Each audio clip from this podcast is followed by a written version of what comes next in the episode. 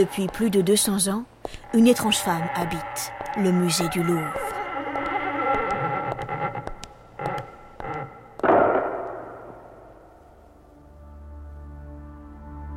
Immobile, privée de ses deux bras, été comme hiver, elle trône majestueusement à demi nue.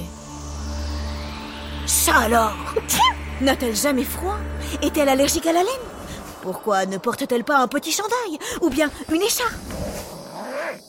Eh bien, ce serait très surprenant dans sa situation.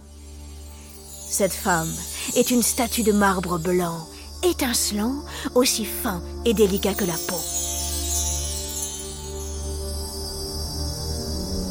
À voir sa taille, plus grande que celle d'un simple mortel, il s'agit visiblement d'une déesse. Mais laquelle? D'où vient-elle? Parle, mystérieuse femme de pierre, réponds-nous. Où as-tu planqué tes deux bras? Mais la belle, hélas, toujours reste de marbre.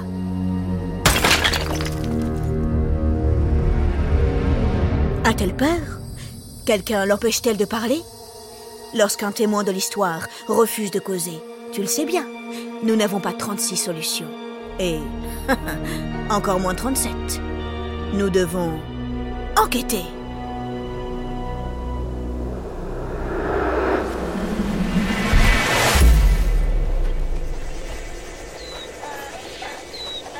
Tout au sud de la Grèce, au milieu de la mer Égée, se cache une île volcanique, arrosée de soleil, caressée par les vents. Ce lieu splendide porte un nom, l'île de Milo. Nous sommes en 1820, c'est le mois d'avril. Yorgos Kantrokas est un paysan d'environ 40 ans qui a besoin de grosses pierres pour construire le mur de sa nouvelle maison. Aucun problème Des pierres Yorgos sait exactement où en trouver. Il y a très longtemps, durant l'Antiquité, l'île abritait une splendide cité grecque dont il reste aujourd'hui de belles ruines. C'est là que Yorgos décide de planter sa pelle.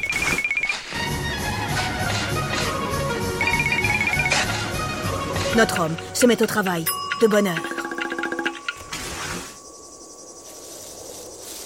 Au même moment, Olivier Voutier, un ambitieux élève officier de la marine française, se promène dans les environs. S'il visite l'île si tôt ce matin, c'est qu'il espère y faire une fabuleuse découverte. D'un pas décidé, le jeune homme se promène près de l'ancienne cité antique. Il balaie le paysage des yeux. Son regard est aiguisé, prêt à détecter le moindre petit trésor, lorsque...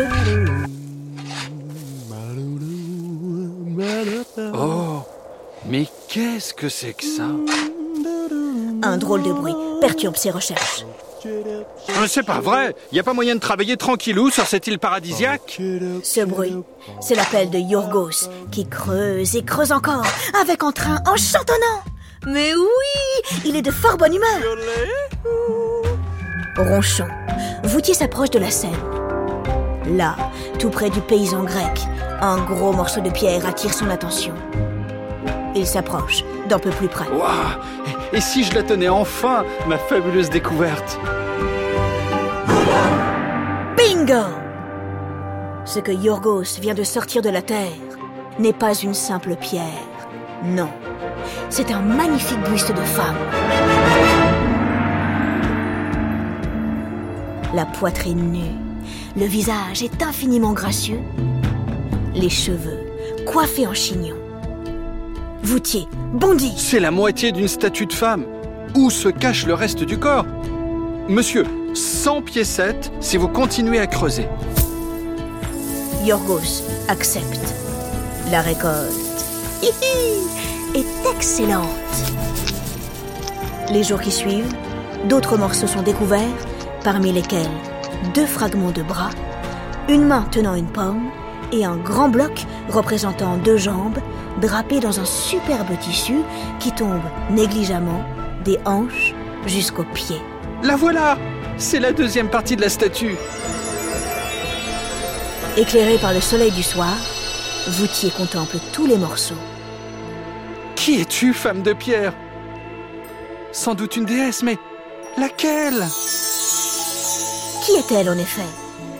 Et ces deux fragments de bras Et cette main tenant une pomme, retrouvée tout près du buste et des jambes Est-ce qu'ils lui appartiennent? Pour l'instant, impossible à dire. Ah, Qu'est-ce que ça peut faire après tout? La seule chose qui compte, c'est la gloire que tu vas m'apporter. Il suffit que je parle de toi à la bonne personne. À toute vitesse, il court prévenir le vice-consul français de Lille. À son tour, ce dernier envoie un courrier express à l'ambassadeur de France, le marquis de Rivière. L'ambassadeur saute de joie. Oh, excellente nouvelle. Ah, une belle statue grecque 100% authentique, tout droit venue de l'Antiquité. Voilà qui grandira le prestige de la France.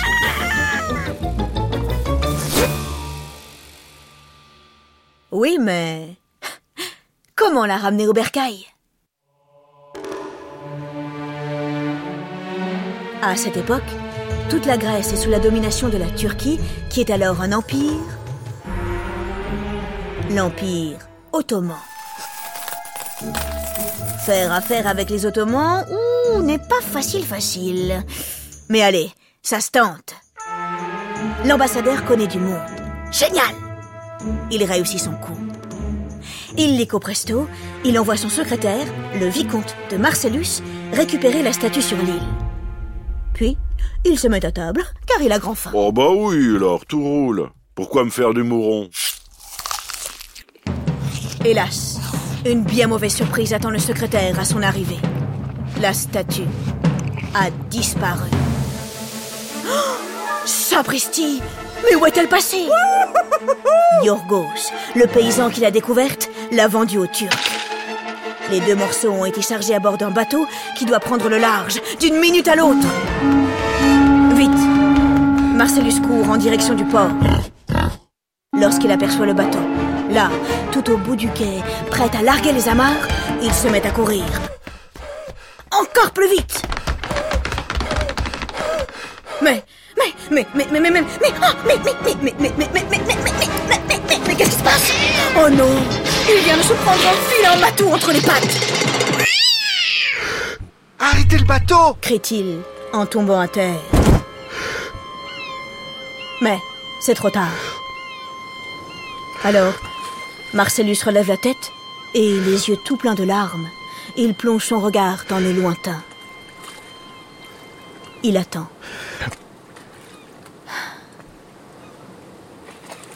Il attend. Et pas Il part pas Bah, d'accord. Bah, bah, qu'est-ce qu'il fait ce bateau? Il part Il part pas Mais qu'est-ce que c'est que cette embrouille? Il ne part pas, ce bateau Eh bien non Il n'y a pas assez de vent Impossible de mettre les voiles Le navire est coincé au port. Youpi Marcellus se met à courir. Avec un peu de chance, je vais pouvoir stopper l'opération Pendant deux jours, il négocie l'affaire avec les autorités grecques. Il paie une jolie petite somme. Enfin, il emporte le morceau. Yahoo On transfère la statue dans un navire français.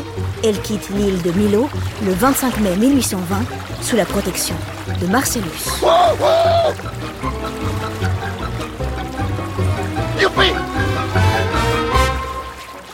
Trois mois plus tard, alors qu'ils font escale à Athènes, Marcellus invite Louis-Sébastien Fauvel, un éminent spécialiste de la sculpture grecque, à monter à bord.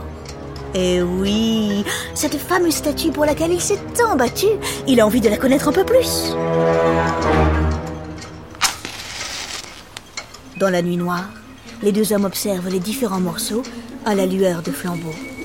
Rapidement, le spécialiste parvient à identifier la statue. Il s'agit de Vénus, la déesse de l'amour. Regardez, la nudité et la beauté de son corps. C'est de là que vient tout son pouvoir. Aucune autre déesse antique n'est représentée ainsi, la poitrine nue. En mars 1821, la statue, désormais connue sous le nom de Vénus de Milo, arrive finalement au musée du Louvre, à Paris. Très attendue, elle se retrouve au cœur de toutes les discussions. Eh les gars Qu'est-ce qu'on fait maintenant qu'elle est là? On refait les parties qui manquent, comme d'habitude Attendez, mais comment on les refait ces bras euh, en l'air, en bas? On sait pas comment elle se tenait. Bon, bon, euh, commençons déjà par la remettre debout. Délicatement, on pose les deux blocs l'un sur l'autre. Pour la première fois, on peut l'observer dans toute sa hauteur. Oh Quelle vision merveilleuse La Vénus et la grâce, la beauté grecque à l'état pur. Dans les musées, les œuvres d'art sont protégées par des hommes et des femmes qu'on appelle des conservateurs. Passionnés, ils adorent les défis, les énigmes. Avec la Vénus, crois-moi, ils sont servis. À quoi pouvait-elle ressembler avec ses deux bras lorsqu'elle était complète? Que tenait-elle entre ses mains? Une grande enquête commence, elle va durer plusieurs siècles. Pour l'identifier avec précision, les conservateurs possèdent de précieux indices. Lesquels? Mais pardi Les deux fragments de bras ainsi que la main à la pomme qu'on a retrouvée tout près d'elle. C'est une très bonne piste en effet. La pomme est un attribut de la déesse. La déesse Vénus est souvent représentée avec une pomme. Youpi Oh La main pourrait tout à fait être la sienne. Des jours, des nuits durant, on essaie de faire tenir les deux fragments de bras dans tous les sens, puis on étudie la main. Hélas, ni les uns ni l'autre ne semblent appartenir à la Vénus. Les morceaux de bras ne s'emboîtent pas, quant à la main, elle est moins bien sculptée que le reste du corps. Le temps passe. L'imagination des conservateurs s'emballe. Si ce n'est pas la bonne mimine, alors que pouvait tenir la déesse? Une autre pomme? Une amphore Un trident? Un balai? Une chaussure? Est-on vraiment sûr qu'il s'agit de Vénus? Au département des antiquités, les conservateurs s'arrachent les cheveux. Les pauvres, certains sont à deux doigts de s'acheter une moumoute, c'est dire Qu'importe, ils s'accrochent. Et tu sais quoi? Ils ont raison. Un matin, l'un d'eux a une révélation. Des statues de Vénus. Il en existe d'autres. Pour en savoir un peu plus sur celle de Milo, on n'a qu'à les comparer. Avec un peu de chance, nous trouverons de nouveaux indices.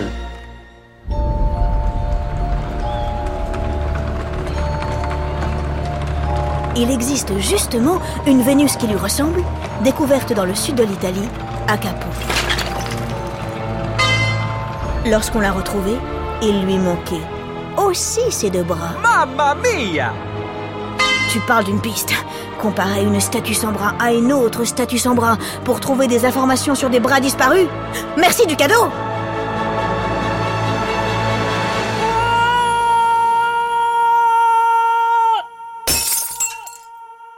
Pardon.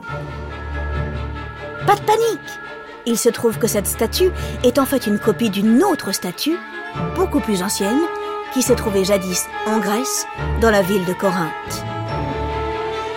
Aujourd'hui disparue, on la connaît grâce à des pièces de monnaie. Sur les petits cercles de bronze, on peut la voir tenant un bouclier. Le conservateur poursuit son analyse. Si la Vénus de Milo ressemble bien à la Vénus de Capoue, laquelle est une copie de celle de Corinthe, alors... Oui Notre-Dame de Pierre tenait peut-être un bouclier entre ses mains. Ça alors C'est donc cela qu'elle faisait?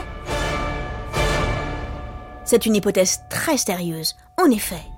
Pour en être sûr, il faudrait qu'elle ressemble, comme deux gouttes d'eau, à la Vénus de Capoue. Bref, il faudrait qu'elle soit sa copie. Il ne reste plus qu'à vérifier. Autrement dit, observer. C'est ce que fait le conservateur avec beaucoup d'attention. Mais, zut Selon qu'on regarde la Vénus de Milo de face ou de trois quarts, on ne voit pas la même chose. Il y a des ressemblances entre les deux Vénus, c'est certain, mais aussi des différences. À vrai dire, la question n'est toujours pas tranchée. Tenait-elle un bouclier, une pomme, ou bien encore autre chose? Qui l'a sculptée? Mystère et boule de déesse à demi nus. Réalisée au cours du deuxième siècle avant notre ère, il y a donc plus de 2000 ans, la Vénus de Milo n'a pas encore livré tous ses secrets.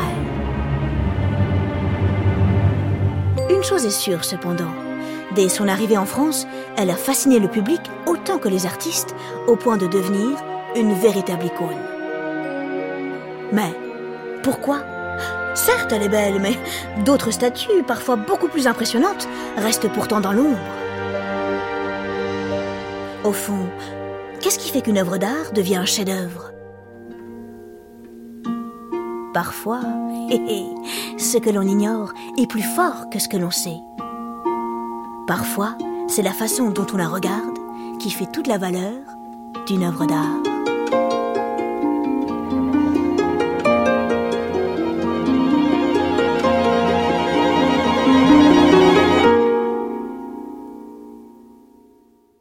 Derrière les Odyssées, il y a Fanny Leroy, Hélène Bizio, Basile Bocquer et moi, Laure. Grand Besançon Les Odyssées du Louvre est un podcast original de France Inter et du Musée du Louvre.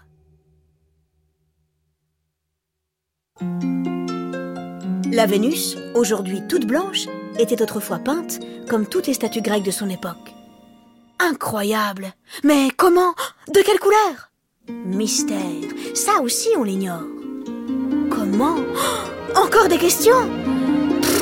Eh ben, nous voilà bien.